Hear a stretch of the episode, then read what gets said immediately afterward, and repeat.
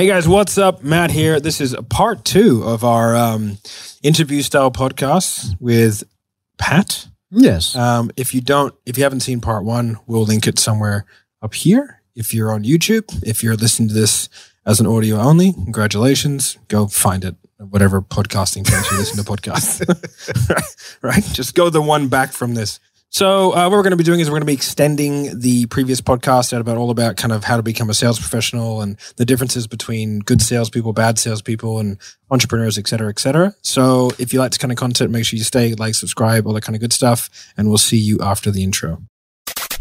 If you listen to this podcast, you will make your first million within three years. I'm going to repeat that. You will make a million dollars within three years of the first episode you listen to. We don't want pikers. We're not here to save the manatees. We're here to make podcasts. You really want this. You listen and review. Put that coffee down. All right. Where do we leave off? So, in the last episode, which for us was 10 minutes ago, uh, Don't break the veil. I'm wearing a different shirt. we established, um, we talked a lot about sales training and the many and various ways people can do it and the effectiveness of different parts.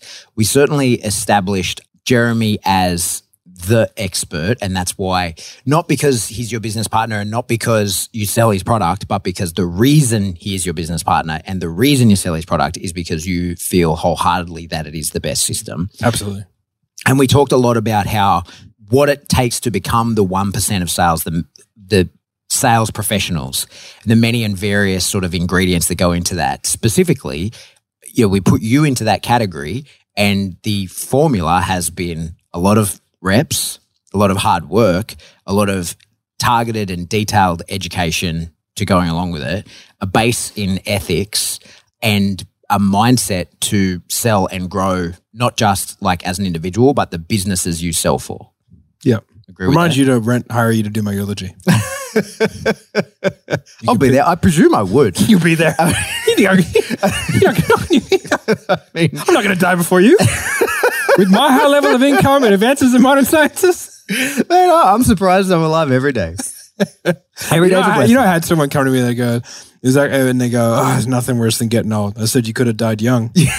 There's plenty worse. And he was like, that's such a good like reframe. They go, oh, that's pretty true. There's, you could be dead Yeah. first. Yeah. So we we put a flag in a few things last time.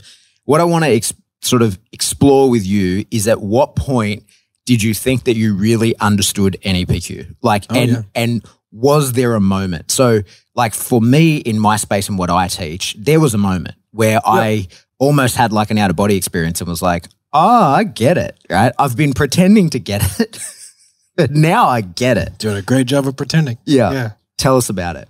So I think there was a moment and then I had a moment where I was validated. Okay. that that was the case. I think definitely the first time that I got a really big commission check, you know what I mean? Like, I, like I was making more money than the business owner, CEO, CFO, everyone combined, Mhm. you know? And I was like, ah, okay, I'm doing something right. But I think the moment that I truly got it, I sort of realized, and again, in that kind of outer body, like, it's, people call that flow state, whatever it is you want to call it, where it's like I was in a call and I was like, I know everything that can and will happen. And I was like, I cannot be surprised. And then no matter what was said, I was like, like, Everything was- just went ones and it was just Matrix, Yeah. right? And I was like, ah, that's where I started like going. And I plugged in. Like I have a young, young mentor, a young mentee of mine named Yash, great kid. I listened to his call today, and I was like, oh, you've plugged in. Mhm. You've plugged in hard. He knew every angle, diffused everything before it even came. Had could explain his thought process in depth as to why he did everything he did, and I was like, oh, we're done. Congratulations, we're done. Right. So I definitely had that on a call. I can't remember the call specifically, but I remember finishing that call and going like, "Oh, I get it. Like I know, I know this now." And then like about a week or two later, I remember asking Jeremy a series of questions, and he just said, "Yep, that's exactly why." And he didn't say anything, and I was like, "What?" And he was like, "You're the only one to ever ask those questions." I've heard you say that a few times. Yeah. Can you elaborate on what those questions are? Would it make any sense to us? Uh, oh yeah, yeah, yeah. They were. It was to do with uh, using tonality to enhance social conditioning. Okay. right? So uh, in Western society, we are conditioned to do things in particular ways from a very, very young age. Like I remember seeing Jordan Peterson. And they're like, if you really want to freak people out, sit the other way at a, in a in a in like a cinema. Mhm. Like just sit the other way. Don't do anything. Don't say anything. Just sit the other way, and people will freak out. Mhm. Right.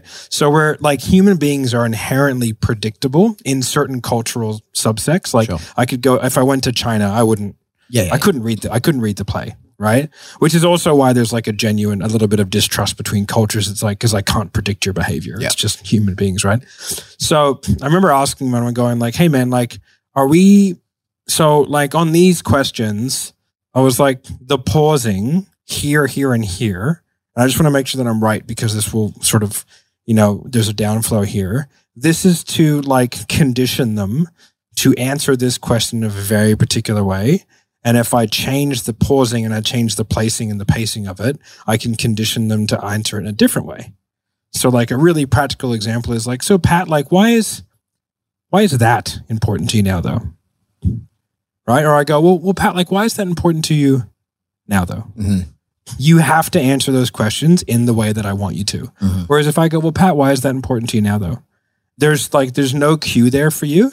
So therefore I cannot predict how you will respond, which means that I then have two options. Mhm. So I have to have a plan for both. And depending on the context of the previous conversation, like one may benefit me and one may not. Okay. So like I need to be able to pick that in real time, judging from the behavioral patterns and the language patterns of the individual as to what benefits me, the that or the now. So talking about the tangible or talking about the time frame. Mhm. So like if someone has gone to me and they're always like they have never done anything, they're in research mode. You know, I've just been researching, right? I will emphasize the now because I need to start creating some urgency in that individual. Whereas that's not an issue because that it, there's also an inherent risk when you start talking about timeframes that it can get squirrely. So, but it's a calculated risk that I'm willing to take if the the series of things presents itself. So my default would be to do the that because like what I'm previously talking about before that question is a tangible item and I want to know the importance of it. So when I was asking about that, he's like, yeah, that's exactly why we're doing it and how we're doing it. And he goes, you're the only person ever figure that out. Mhm. And that, and like literally, uh, like a day later, he asked me to be a sales guy. Right. Okay. So I was like, so he, you could tell he was like, ah, you like I found someone who's who's figured it out. So all of this, this story about Jeremy, how he became who he is, and you as well, is really a vehicle to talk about the what makes someone the one percent of sales. Yeah. What you just described sounds tricky. So, like, how important is intelligence in that space, right? Like, Well, how important is it in any space? yeah. Well, I mean, there's plenty of people. You know, Dunning Kruger is a powerful thing, right? So Yeah, there, yeah. there's Yeah, plenty of people who are legitimate morons that are incredibly successful at what they do because they just like hard and fast at it and re- refuse to accept that there's another way. Um, and with the confidence they exude through their moronship, they they they do well. But what you're saying there, that not only requires like a high level of, you know, like mental capacity, able to think on your feet, but like emotional intelligence to read the person you're selling, Yeah, right? And understand, if not empathize with the emotions that they have, right? Yeah. At the minimum, understand them, if not empathize with them. yeah. It, how important is that? And, and, have you ever seen someone who had all the other ingredients to be good at sales, but that was the gateway they couldn't go through? Yes. Yeah, you it's, Straight intelligence. Listen, I think sales is a very academic pursuit. Okay. Like it, it is very because it is li- like it's it is real time brain surgery in in some retrospect. Like Mhm. because you, you have to you have to in order to understand why you have to know fundamentally why sales is difficult. Because if somebody made good decisions around that part of their life, they probably wouldn't need to be sold into it. Yep. So like if I take an the easiest one is weight loss.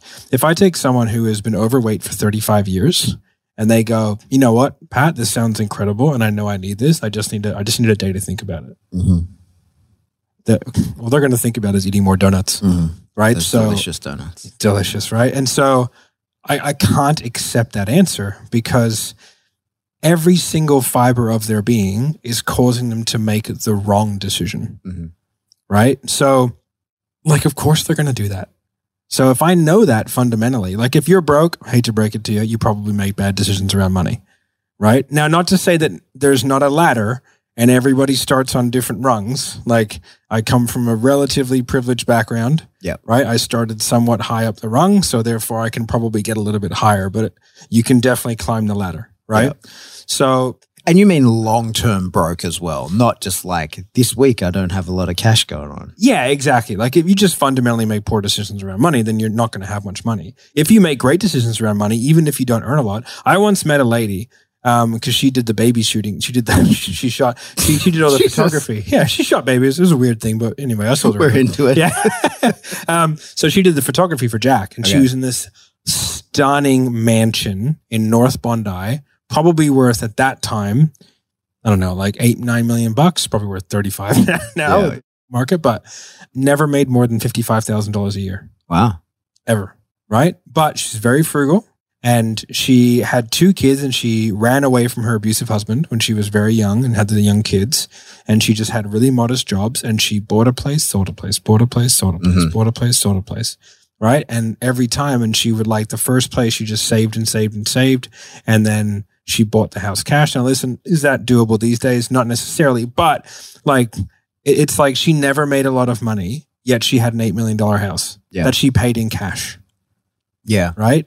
And, and like that, that to me is proof that like those kind of things are are, are possible. And and so Well, let's just tease that out a little bit because we're talking about like wealth as a mindset, right? So, like, I think sometimes even people that you could give them the, all the money in the world and they'll well, be most people who win lottery are broke, Yeah, yeah, exactly, right. right? So they because they make bad decisions. Yeah. So overweight people make bad decisions for the most part around food and exercise. I'm one of those people. I make terrible decisions. tell me about it. like I then make really good decisions for a very short period of time and then continue to make bad decisions over a longer period. But I know that about myself and I don't hide it. Yeah. Right. You know, and, and like, so like I have to fundamentally like sort of figure that out. And so that to me makes sales much simpler Okay. because like I'm fighting for the person. Like I, I need to be their cheerleader. They're like their champion because like what used to really frustrate me when I was selling fitness, especially when I had a gym, was that I would get somebody in who was very unhappy, very overweight,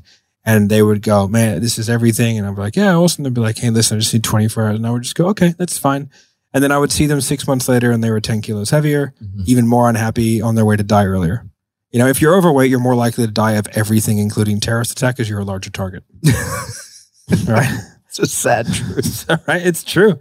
Right. And so, like, that was really like when I first got out of the military, I was like visibly angry at the person because I did not understand that mindset. Mhm. I was like, but there's a problem and there's a solution. You should basically crawl over broken glass to get there Mhm. because that's how we got to do what we did. Mhm. It was like, no, no, must do this, must do this. I was telling Marco the other day, you know, because he's traveling and working, and I was like, yeah, dude, like when I was in that mode, I did not have a partner for five years. Didn't even think about it. Wouldn't have considered it. Yeah. You were in a different situation because you met Jane so young, Yeah. but like, But we weren't together, especially when um, when I first joined the army and during selection. Like it's it's one of those really interesting things. I think about this quite a lot. There's even if you put me into whatever body you want, instead of this busted old piece, right? You can put me into anybody you want. There's no way I could pass selection. No way in God's green Today? Yeah. oh yeah, no, No way. I don't have the right mindset. I have a different mindset that's still like functional. I still like myself, yeah, but uh, probably like yourself more. Yeah, much more. Not I, I, like people don't pass selection because they're running toward the result. Yeah, people yeah. pass selection because they're running away from the failure. yeah. and whatever that means. Like when I was growing up, like I remember having a distinct moment when I was 18 years old and I was like, oh no, I think I'm a, Yeah. like, cause I had a really good upbringing, great parents, which is very rare in the special operation. Me and you and Mooney are like very rare people in special operations that we had great upbringings. Yeah. Yeah. Right. Most of them are tragic. Yeah. Yeah. Carefully nurtured individuals are very rare to find. Yeah. It's usually like, Yeah. like just turned out that you're a diamond and we know that because we smashed you as many times as Yeah. we could with a Yeah. hammer and you just wouldn't Like, some of the stories are just terrible. But like I was like, man, I, I am I think I am a like I've never done anything hard. You know, if the hardest thing you've ever done is a deadlift, like you have had a pretty privileged life. yeah. You know, remember that deadlift, bro? Yeah. I actually remember having anyway. I had a there was a personal trainer at a gym that I was working at years ago who had a program on how to be alpha, and he tried to get me into it. I was very recently out of the military, and I was like, "You listen here. The hardest thing you've ever done in life is a deadlift. Do not tell anybody. It wasn't. A, I was. I wasn't a good dude then. But But so but on selection, I a- and the Rio, right? Like so it's, you know, 12 months or more of being on courses, not really seeing anyone, and it's very, very difficult. Greatest time of my life. I had nowhere else to be. I was hanging out with my friends. Exactly. I couldn't imagine great like if, if something had happened to me and I got injured, I would have been like, Can I still go? Like I know I'm not on the course, but like I have nowhere else. yeah, you have to be like that though. Yeah. That's why, like, I do not like. And I went when we went overseas. Like, I was single. I didn't have kids. I do not understand how those humans function. Yeah, yeah. They have a different level of dissociative personality that I just don't have. Yeah. And I, I thought I had a pretty dissociative personality when I was younger, but nothing compared to the dudes with three kids. Yeah. Like, that's crazy. Mate, I was in a Black Hawk on my way to Timor from Darwin's like standby war story, special recovery operation, right? But was in the Black Hawk at short notice, was eating I remember you guys left like, hey, where'd everyone go? They're like, oh, they're on a Black Hawk. Yeah, someone got killed in the UN. We have to go and recover it, right? Yeah. A- And that's not how it went. that's, a, that's a different story. But I remember thinking in that Black Hawk, I was like, I cannot have kids while I'm in the army. Because I was I was sitting there, I was the ASO sitting in the seat, looking around at 18 of us packed into this Black Hawk on a one-way trip. There's not enough fuel to come back. There's right? barely enough fuel to get there. barely. And and so we're headed there, and I I've not told anyone I'm going, and they're going to see it on the news, and I have no idea when I'm coming home. And I remember I sat in that chopper and made the decision because I looked at the guys in the chopper and was like, these guys have like that guy has kids, that guy has kids, you know. Where's I- dad? Oh, no. Yeah, we don't know.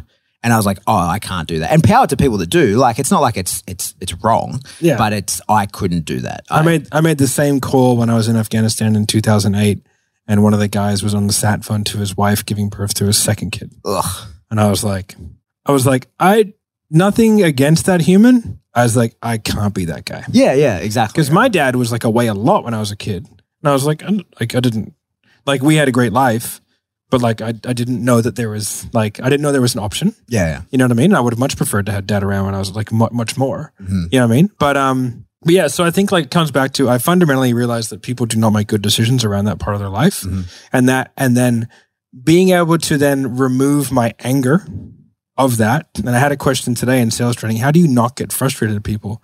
And I was like, How dare I get frustrated at people? Mm. Like it is such an unfair thing to put on somebody when it's like, what do you mean you're not going to spend 20 grand today? You piece of like I don't when I've spent 45 minutes with them and like we've established it's probably the right move for them in terms of like getting them to where they want to go, but I do not have the context of their life. Yeah.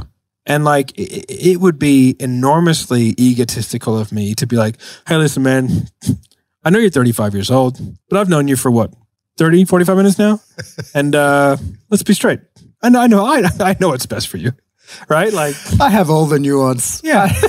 I know everything. Right. And so, like, listen, does that mean that I don't overcome objections? No, because I know that people don't make the best decisions straight away.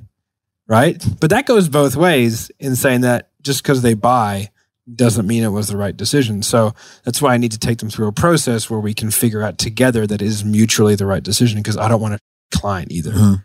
If someone signed up to 10 courses and they go, no, the courses are, I will stop the sales call right there and go, hey, man, like when you signed up to those courses where people did they have testimonials they go yes i go so when you signed up there were other people people were getting results i go okay there was 10 courses there's one common denominator i'll go so i do not want to be the next line i do not want to be the 11th that didn't work because it was Yeah. So that's what I think is super interesting because, you know, not that I'm plugged into the space especially well, but what I see from you that I don't see from others is that ethics piece.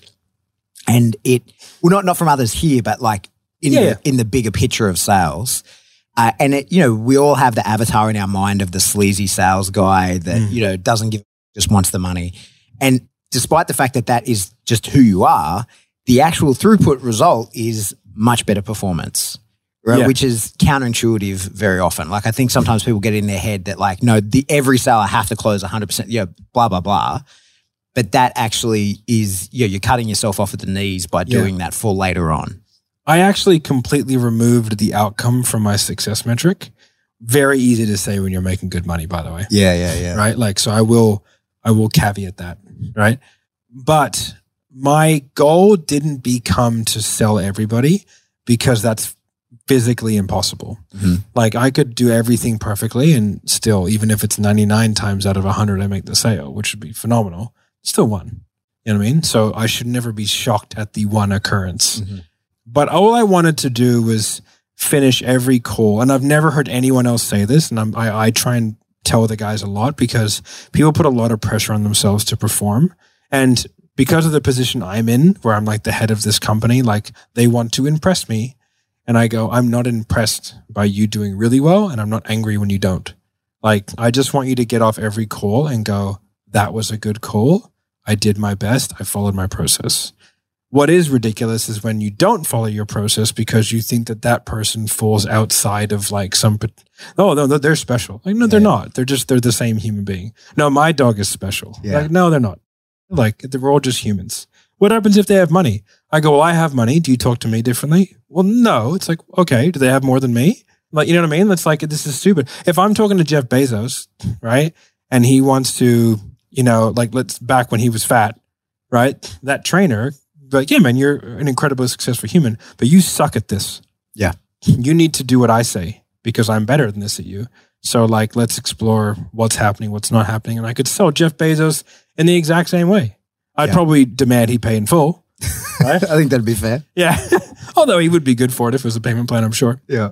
but but yeah, so it's like being angry at people and thinking that you have context and all that kind of stuff. Like it just seems weird. And so it's like as long as I knew that I followed my process, and this was very difficult for some business owners that I was mm-hmm. working with to sort of realize because they go like, "Oh, how'd you go to them?" Like, "Yeah, man, cool." Sold like six of the ten. What happened with the four? I go, oh, "They're all great calls." Okay. They're like, why don't you sell them? I was like, well, it just wasn't right for them. I go, some of them are put into sort of long term. Some of them are just not a right fit. Some of them, you know what I mean? It's just like wasn't wasn't the right time for them. Like, oh, what are we gonna do better? I was like, nothing. I'm not gonna do anything better or worse. Like, I'm just gonna keep doing my thing. Mm-hmm. I sold six out of ten. It's fantastic. We should be super happy with that. Yeah. Like, and I remember one time I sold like 20 or 17 clients in a, in a week, which is a lot, right? It also completely broke the delivery of the business. Like the onboarding blew out because I'd sold like 10, 10, 12, 17, right? And so it's like they were used to getting four a week. So the onboarding blew out by like four months. Mhm. And the guy goes to me and he goes, That's the new standard. And I was like, I go, No, it's not. And they go, That's a bad mindset. I always see salespeople have really big weeks followed by bad weeks. It's a it's a mindset thing. I go, Are you open to seeing it from a different lens as to why it's not? I go, This is a logistical thing. I go, when you have a lot of people selling a week, your lead volume has not dramatically increased. So, and this is where understanding sales like really helps because the more you can understand it, the more you sort of realize the ebbs and flows and how it works. So you don't get caught up in bad and good months, or bad and good weeks. And I was like, I have had a lot of people, I've had a, a pipeline where uh, coincidentally, lots of people have f- closed in one week. So it's like the amount of sales that I made from current new calls is the exact same as it always. It's like six. And then I just had a lot of people, the referrals and all the follow ups that I've been doing close on one day. Mm-hmm. Now, what that means is I usually close two to three per week, right? From referral, which brings my six to seven sales per week on average, right? So now for the next three weeks, I'll probably only do three to four because I've cashed in the pipeline that usually gets me the extra two to three. Yeah. So I'll say it's not a mindset thing, it's a pure logistics thing of how pipelines and people fulminate. And I don't now, I don't have that. So now I have to spend the next month or two refilling that pipeline to get that back to the extra two to three per week. I was like, do you understand that? Nah, it's mindset.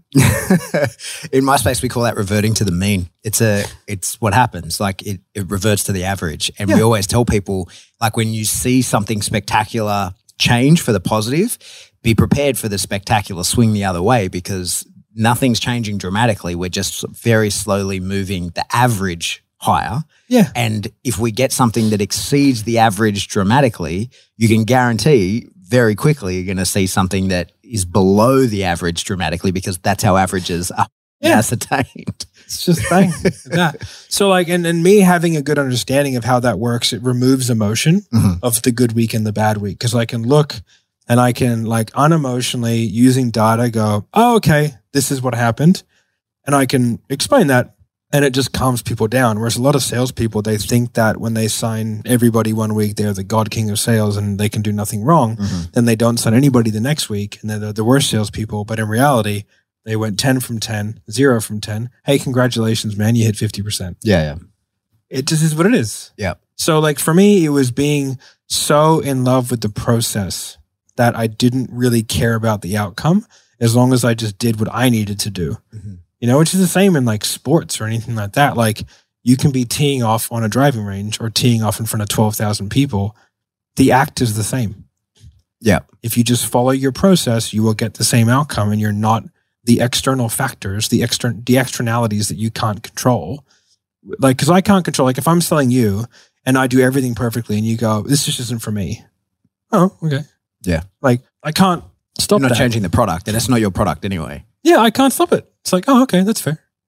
You know what I mean? Or someone's like, yeah, yeah, I'm in. I'm like, sweet, perfect. That's good too. And so, like, my goal was to have every single call, and especially as sales sniper started to get up, I and I and I've stepped back in now doing a lot of the training, but all my calls are being reviewed by everybody, which is a very advantageous for me to be in because mm. that's the same reason why they had cameras in World War II. There's no cowards in front of a camera. So I knew that I was my margin for error was very little and I couldn't if I was going to be observed constantly, then I had to do my process because if I was going to tell people to do it, then I had to do it too. Yeah. And so like Marco was pulling every single call that I had, man, out of close eye and listening to it 10 times. He was just like beasting it. And then Anthony was doing it and Rode was doing it and Will was doing it and everyone. And then we would do our daily trainings and we'd review my calls and my calls because I was the most successful out of everybody. And so like I had to do it.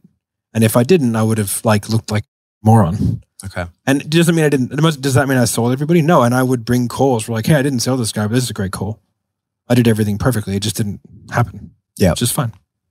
So, in regards to that 1% of sales people being in that top 1%, having a process and sticking to it and not being derailed by by external factors. Yeah. And having methods to identify when someone's trying to derail it and then get them back on track. Like when I used to sell like business coaching to trades, I would um get a lot of guys that would come on and go, Hey mate, what's fucking going on? You know, yada yada yada. And I get halfway through and they go, Mate, I know what you're doing. Uh, what's the price? Right. Uh, And I go, yeah, man, I'm more than happy to go through all that. This stage might be more appropriate. Just find out about about you, your business. Cause like, I don't know if I can help yet. Like I genuinely don't. I just, I don't know anything about you. So if it's okay with you, I can just ask you a few questions and then I'm more than happy to go through all that. That gets rid of 95%, okay. right? Now the 5%, they go, Oi mate, like I get it, but like how much does it cost? And I go, hey man, like I don't know because we have a couple of different ways of doing it. If you allow me just to ask a few questions, then I can kind of get into it. That gets rid of the other four of the five percent, right? And so I have that. And they go, okay, it's fair enough, right? The one percent, right? They go, mate, what's the price? I go, what do you do for a living, champ? And he goes, I'm a mechanic. And I go, sweet, how much to fix my car? And he goes, oh, but like, what, you know, what kind of car? And I go, mate, I don't have time. How much to fix it? And they go, uh, okay, that's Understood. fair enough Yeah. right? And so like uh, like that's straight back on track. A little diversion, back on track. I know I know how to deal with those situations because I just know the process that I have to be in, and I can handle that easily. I don't mind it. It's just it's part of the process. What made you like uh, the business has expanded massively? It's not just sales sniper, it's sniper operations, it's sniper media. There's a lot of other going on. You've got your hands in many, many pies. Was it a drive to do that that made you sell less? Or was it that like you had trained other people who were more capable of doing the selling? Like you had you or a combination of the two. Like, did you bring the rest of the staff up to where you were like, okay, I don't need to do anymore. I can explore further. Or was it that I want to explore further, therefore I'm not going to be doing this anymore? Uh, it's sort of like I wanted to do more things. I still sell quite a lot, right? Um, like I'm selling every like every week. I'm selling a few people into something, right? But like they're just different sales are much more, and I don't have to follow as much of a process because I just have a much more authority, and I can just kind of. I still have a process, but it's a little bit different than what I teach. Yeah, I watch some of the. I watch you sell. Uh, I, I hear other people, and what it seems to me, and like, I'm not trying to smoke it, but like you use different wormholes to other people. Other people are going through the tunnel. And what I notice that you do is you go, oh, I see this. And you just jump like, I'll bet you, uh, you, you can carry on your thought process over there. Yeah. But you're like making your coffee and you're eating and doing whatever. And then it's like, I'll meet you where I know you're headed. And Yeah. You, just got to inter- intercept people further down the line. Yeah, I just I know what they're thinking, but it's like a lot of that comes from like selling the, the same particular type of person a lot because that's what I do now. Like I sell a very particular type of human, mm-hmm. like a lot of business owners and stuff like that, and I know how to tweak them. Yeah. I- like I'll never forget sitting out there when you were on a call and you muted and you had told me this is what this dude's about to say. And this is the pro like you projected everything he was about to say and then it played out Yeah. exactly as you went. And I was like, That's why I live in Australia because we're 12 hours ahead. right? So I had the call 12 hours ago. Um, yeah, but it's like, you know, it's just old pattern recognition, you Yeah. know? And a lot of that, like people go, how can I do that? And I go, so for 13 years full time, yeah, like yeah. that's how you do that. That's not a, like one of, one of the most frustrating things that I tell younger people or new people is, hey, bro, time takes time. Don't try to be me. Not that I'm the God King of all things, but I am significantly better than you. But like five years ago, I would have, lo- I, I couldn't dream that I could do what I do now you know, and five years before that, and five years before that, you know what I mean? So it's like there's a there's a progression that has to happen. you, you don't get time takes time until you've lived the time. Like, and, and my mentor said that to me. He wrote on a Facebook post. I put this thing about my dog, and uh, he wrote on it. Time takes time, and English is four of his five languages. It's his fourth. Yeah. And I at the time was like, ah, it kind of doesn't make sense, you know. like he he's just written some words, Yeah. you know, encouraging words. But Yes, time. it wasn't until later that I was like, oh, that's probably one of the most profound. Well, you told me that, and I was like, that's a great. Yeah. Dude, you can't because you just can't replace time with anything but time. Like there's there's nothing you can do. Yeah. Uh, like time on the tools, getting good. Like some some skills just have to be chipped away at, and there's no way to speed it up. Yep. And like a lot of the time, practice doesn't advance that. It's actual doing. Yeah. You know, like you can dry fire all you want, but you just you got to put you know rounds down range. Like that's the only way you can get it done. And so, um, but yeah, like I- it's a the the people who really kind of figure it out. And like when I'm selling a particular, like I have like a, a very cavalier attitude on most sales. Mhm. Uh, First of all, I'm in a position where I just don't care if they buy. I have no to give. Like, yeah, whatever, man. Do it, don't. I don't care. Like, it doesn't affect my day, right? That that gives me a, a level of like. I remember I was selling a guy into Inner Circle once, and he goes, "Oh, you don't care if I buy," and I was like, "Well, I want you to buy." I was like, "But does it affect me if you don't?" Not at all. Like, it affects me if you do, but it doesn't affect me if you don't. Okay. And That's a powerful position to be in. yeah, like I would like the money and I think that you would benefit from it. If I don't do a good enough job at explaining the benefit, that's not your fault. That's my fault. I can use it. I can get better from it. I win. If you buy, I did a good job. I get money. I win. It's that easy. Yep. Like, and I think a lot of people put way too much pressure on themselves to perform super early. And a lot of that is like they put themselves in positions, like they do it to themselves because they try and take on too much too soon. You know, I've been tremendously lucky where like I didn't realize that me calling leads for eight hours a day was training for something I was going to be doing later Yeah.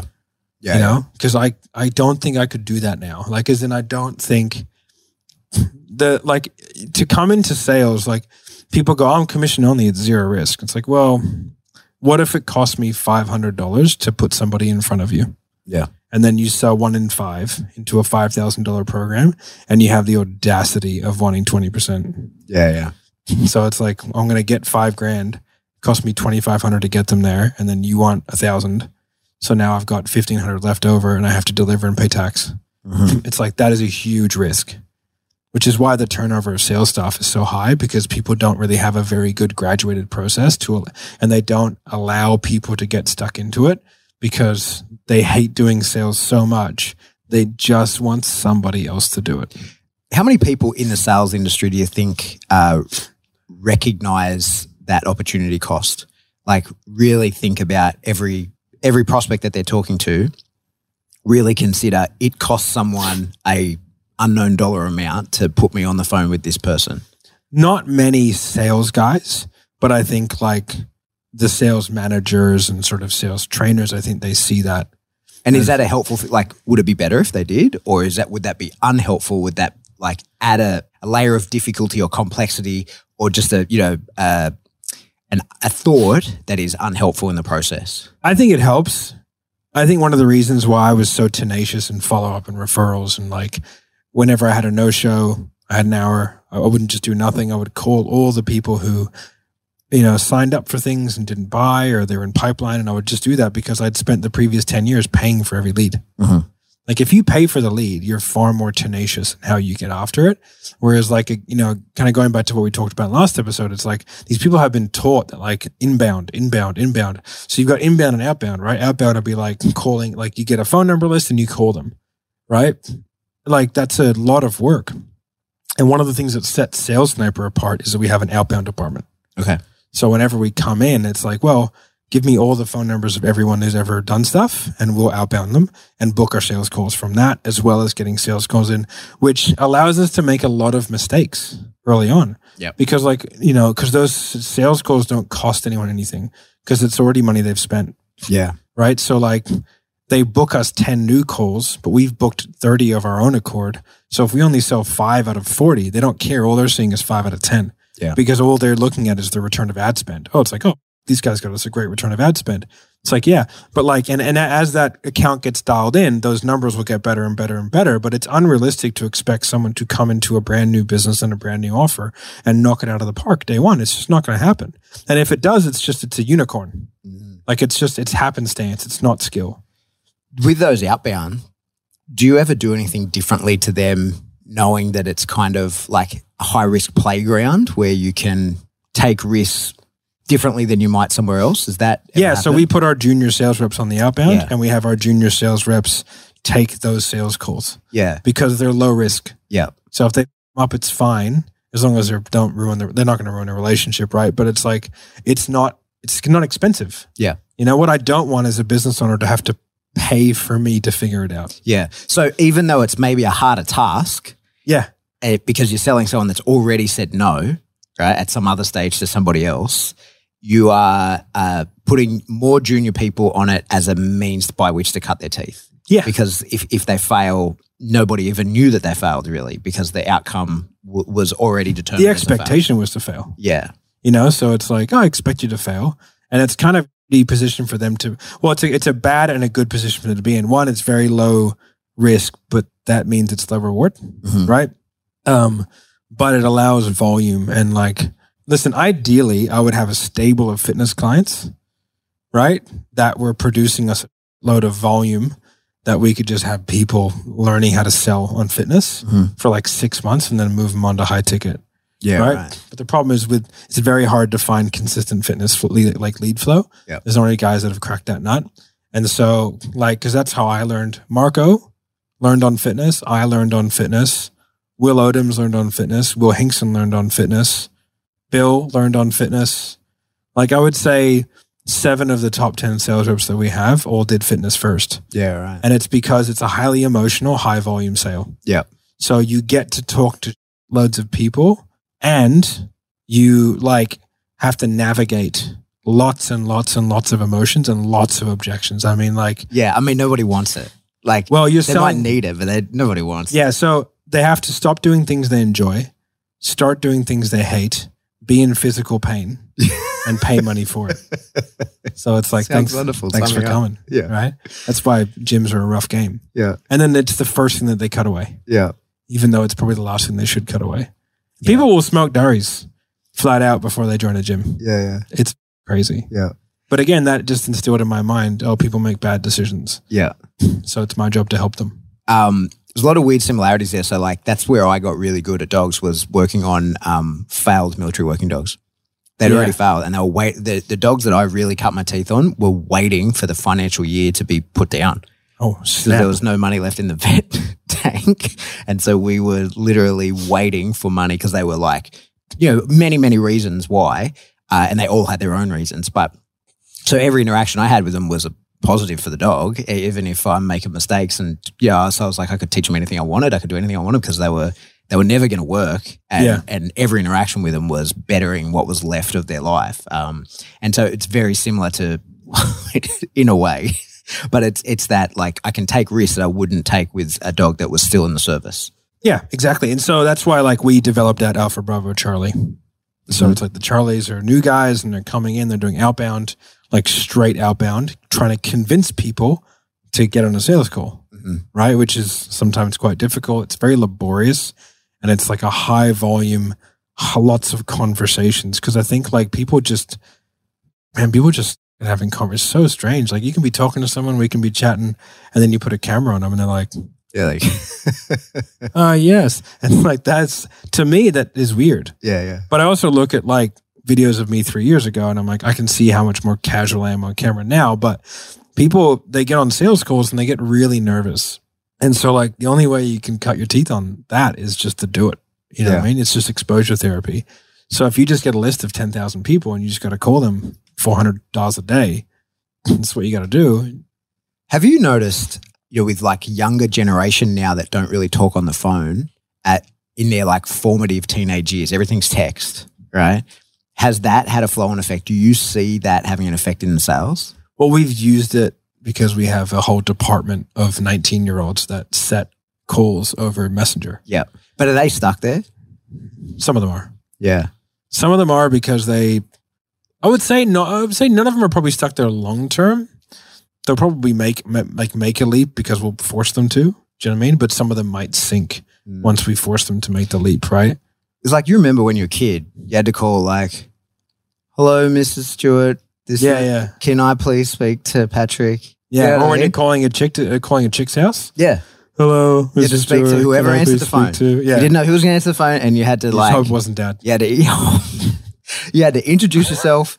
You had to talk to a total stranger, ask for something from them, and then have a conversation over the phone. It's like to us, it's no big deal. That's a very normal thing, but that is that's peculiar now. Like that that just doesn't happen. Yeah. and and I think that that probably prepped a, a different generation for sales calls Uh, indifferently. It's funny, like a lot of the guys, I think they, I think it might have had on the people that I'm encountered with a sort of opposite effect, especially with COVID, of like a, a yearning for interaction. okay, yeah, right. You know, because like the the level of like intensity that I see from these young these young people, right? Young yapscallions. right, right, is um like they are desperate to like move up in this environment. And whether some of that is just the fact that we've created a good culture, but I think also it's like everyone is so sort of transposed these days and especially with COVID and all that kind of stuff, like everyone's remote, like there's a need for human connection, Mhm. I think more than ever. And and so like being able to effectively communicate with people is a very good a very good skill set to have. Yeah. And I think like the better I get at sales, the the better I get at articulating how I'm feeling and uh, the better I am at reading how other people are feeling. Cause like when I go to the army, like I had no like emp- empathy, Yeah, right? Like I just didn't, I didn't know what it was. it doesn't have a place. I had to learn Yeah. it.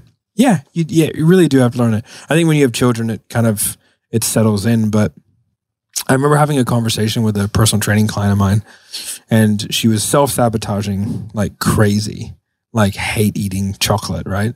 And I you're remember, talking about. I know exactly who you're talking about. yeah, and I went to her and I was like, like locked her in a room. Was like, why are you doing this? Like, like why, like, why are you so afraid of of failing?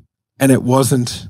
This is a real eye opening moment because, like, I just didn't know that human beings had this much capacity for emotion because I had spent so long suppressing my capacity for emotion because I had to kill people for a job. So it's like if you're a very emotional person, that's not great, right? You'll just tear yourself apart. You know what I mean? And she was like, What if I lose the weight and I still don't find a partner? Mhm. And I was like, Oh, this is fear of success. Mhm. This is like a deep seated emotional, this is a thing that I can control and justify my life through continuing to be overweight, even though like I desperately don't want to, but I'm desperately afraid not to be. Yeah. And I was like, wow, I don't have that much emotion in my body. And I tell my wife all the time, I'm like, she's, she's like, this is how I'm feeling. I'm like, I don't know how you women get around. I was like, you guys just have so much emotion in such little bodies. But that's it. It was an it was an eye opening moment for me, and it was like like a like a lot more empathy Yeah. was installed in me through working with her. I, I don't know if the army teaches it or selects for it, but a total lack of empathy is required Mm. in in that job. Like I really couldn't understand how, like, especially in conflicts, if Yeah. you can really empathize with the opposition and say like, which I now can absolutely do, Oh yeah. where I'm like, oh, I see how you got to here. Like, Yeah, yeah. And, given the same set of circumstances, I'd be right there with you. I'd be there. And and so, how in good conscience could I possibly kill you for this? Yeah. right? I came into your house, yeah. right? Right. Blew up your door. Yeah. From your perspective, now you might be wrong, and, and there could be lots of reasons, but from your perspective, you you are Yeah. in the right. No one thinks they're the bad guy. No, exactly, right? Like- And- oh, dude. That, anyway, that's a that's a heavier topic for another time. Yeah. There's one more thing I want to talk about, and uh, it's the people, the sales guys who are addicted to the act of selling. How much do you see that? Talking that well, I mean, eh, like, is that an important trait, or is that something that those guys have to deal with? Like, is it a pro or is it a con? Because I see it sometimes. You see people who can't stop selling and it, they've got all the money in the world. Even when the sale, like the sale, my inverted commas for people only on audio, is, you know, they're not actually making money. They're, they're just convincing someone of something, but they can't not do it. Is that a good or a bad trait? I guess it would define if you think I, I, it, would be, it would be. It would involve someone telling me if they think I'm that way. Okay. So I don't. I don't know if I'm that way. I don't think I am. I but don't you think so. might. But you might go. No, I don't observe that. are." You know what I mean? don't observe that from you. But like, so Jeremy can't stop. yeah. But it's not that he's trying to sell. It's just who he is as a human. Okay. He is fundamentally trying to persuade the world around him to bend to his wants. Okay. right? Like, and he's very good at it. Yeah. So generally speaking, it works out, Yeah. right? Marco, I would say, is probably addicted to selling. hmm The dopamine hit, hmm I would say, like it's it's very different, right? Marco just loves the deal, Yeah. you know, and he'll make deals that make no sense. For the fun of it. Yeah, like I remember one time he goes, "Hey, I just signed up this client for B2B sales training," and I was like, "But we were already doing B2B sales training over here." And I was like, "But you just sold them, so they're going to cancel that and do this." He's like, "Yeah," and I was like, "Why did you even bother?"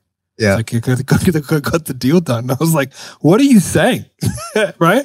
But it's like it's that like I see an opportunity to sell something. Like when I came to you with that content, you're like, "We haven't sold that, have we?" I was like, "Oh, we definitely have." like I had I legitimately thought that was a joke. Like No. I, I was like, oh, these guys. no, like if you give Marco a product, he'll sell it. Yeah. Yeah, especially when he has to believe in it. And he sells in a, a relatively interesting framework. He uses lots of leadership and is very like elegant and emotional selling, like very Italian. Like it's Mm-hmm. very different to me. But it's the same NEPQ, but it's just different, like um, I guess expressions of it, you know. But I think, yeah, I think people can definitely be addicted to the dopamine hit, and I think like it is. It's a fun job, like especially when you're good at it, and it's kind of horrible when you're not. Yeah. Yeah. You know, like sales is one of those things. Like, there's a reason why dudes stay in sales their whole life. You know what I mean? And like, especially if if you are good at it, like you are fully blown master of your own destiny. It's the closest thing to uh, an athletic endeavor in business hmm because it really is like it is the meritocracy of all meritocracies. Because if you're good, you make money. If you're not, you don't. There's no good salesperson that doesn't make a lot of money. Mm. Be- Yeah. And there's no good salesperson that's in between opportunities. hmm Because if you're really good, then you just get given opportunity because you're really like the moment that people figured out I could make them money, like you are looked at in a very different way. Mhm. Like the amount of like, and that's why Sales Sniper is as successful as it is because they go, oh, those guys can make me money. Yep. And that's like, it's just different. Like, um, and for, for better and for worse. Yeah. Like salespeople are taken advantage of tremendously because salespeople are the business's biggest cheerleader. Because in order to be good at selling, unless you are just totally sociopathic, you have to be an absolute champion of that business. Right? Not that you're the wacky arm inflatable tube man of like, we're the greatest, but it's like you have to have a level of conviction about what you're selling that like people can borrow the conviction off you to get them over the line so they believe in themselves and all that kind of stuff. So really that's why like you like if there's refunds or delivery issues you should try and shelter the sales team which is why i don't believe like refunds i don't believe unless it's a very quick refund i don't think that salespeople should know that happened or their comms should be taken away Mm, okay. it just reduces their confidence in the product which means they will sell less ultimately so it's like you're better off just taking the hit like when there's a refund say like six or eight weeks down the track a lot of the time i'll go to the the business and they go want a refund i go well I'll refund my portion and then we're both taking a hit, but the sales guy never has to know. Mhm. I go, how about that? And I, they go, okay, that's a good move because then the sales guy is none the wiser. Yep. They're still the champion out there in the front, but that leaves a salesperson very open to being taken advantage of by the business owner because they are the champion, Mm. right? So that they can just go, hey, I just need this from you. I just need this from you. And then all of a sudden, the salesperson, who's a commission only person, ends up doing all the sales training, Yep. putting IP into the portal, writing scripts for clients, going to in like you know intensives and paying their own tickets and all this kind of stuff because like because the business pays them a lot of money, but it's payment for a direct service and has Yeah. nothing to do with any of that, so that they can get taken advantage of. And that's a, what a lot of the reasons why salespeople get resentful of the business that they work in is because they're asked to do things mm. that they shouldn't really be asked to do. So let's summarize the last two hours. Yeah. What is it that makes people or, or lets a salesperson become the one percenter of top sales performance? And what is it that stops people from becoming that? I think it's a constant and persistent needing to improve on process and the acknowledgement that it can always be done better. Right? Like, and surrendering to the process. Like, just it's a process, deal with it, which then emotionally detaches you from the outcome because all you're doing is trying to perfect your process. Like, if, if all you're doing is trying to get the perfect pull on your bow, pull and release, pull and release. Like, if that's all you're focused on, whether or not like the wind affected your shot like again that's a different process but it's like if you just pull and release you get that perfect you're now in the best possible position to if that sight lines up correctly you will hit the bullseye right and then it's about then then it's about okay making sure that i'm dropping at the right sp- anyway uh, shooting references right but so it's like i'm focusing on process hey i did everything right a giant gust, gust of wind came out of nowhere and blew it off track no i did everything right Mhm. right? There's no need to get angry about that. So that's what I think causes a good one. What stops people from being good is I can only explain it in like an analogy because it's like um like blaming circumstances and making the problems bigger than them so there's no point trying to solve them. Mm-hmm. You know, like the dog trainer who blamed COVID. You know what I mean? No, COVID came wiped out my business. I was like, well, I'm killing it. What are you doing? Yeah, yeah. like i oh that's a problem it's not my fault but it's certainly my problem i better try and fix that Yeah. and so i think a lot of people just believe oh my industry i can't get anywhere. It's like well you can. There's definitely someone making more money than you right? Right? And doing it better. Um timing my area. Like no it just comes down to your skill set. If you're really really good you'll do really really well. Mhm. like it's the same. Like if you are amazing at throwing baseballs chances are you'll end up throwing baseballs for a living, Mhm. making a ton of money. You know, if you're really good at basketball, there's there's no like there's or there's very few NBA level players that are not in the NBA. That's a good point. Yeah. You know, and so I think like if you just acknowledge that, like there is always a better way to do it, and I think that's why one of the things like having Jeremy there, and I'm sure that there's people that Jeremy look up to in terms of sales. Mm, Knowing Jeremy, maybe there isn't, but um, like you, you know what I mean. Like you can see what's possible. And you're like, oh, like I know a guy called Joseph Roberry who's a door to door salesman for solar. He makes a hundred thousand dollars a month and has for the last four years. Mhm. That dude's a beast. And he, I also know door to door salespeople who make two grand a month Mhm. for solar. Same thing, similar areas, same industry, massive difference in skill set. Yeah. And it's like that dude just methodically went through his process, has been working with Jeremy for years, and he is like the poster child of NEPQ for door to door. Right? I know insurance sales guys that make 80, 100 grand a month in commission working out of their home. I also know insurance sales guys that make zero dollars selling the same leads, the same products, the same services just one's better than the other. So, defining your process, sticking to it is the key to success in sales, Yeah. and like giving in to external factors that you can just push through is what's going to stop people getting to the top. Yeah. I think so. What a wonderful episode. So there you go, Marco. There's your 10 minute video. It went for two went for hours. two hours. If you guys do like this kind of content, I'm actually really curious. What do you think makes a one top 1% salesperson? What do you think? Or what are the reasons why you are not a top 1% salesperson? That'd be interesting as well. Um, and if you do like this kind of stuff, make sure you guys like, subscribe, hit notification bell if you're on YouTube, which will be, I think, down there. Yeah, It's it'll there. Be, it'll be over there. It's a No, wait, the notification one's over there. Okay, it's over there. Yeah, It's that way. it's one of them. Yeah. um, and uh, we will see you guys in the next episode. Thanks very much. Bye. Put that coffee down. Coffee's for closers only.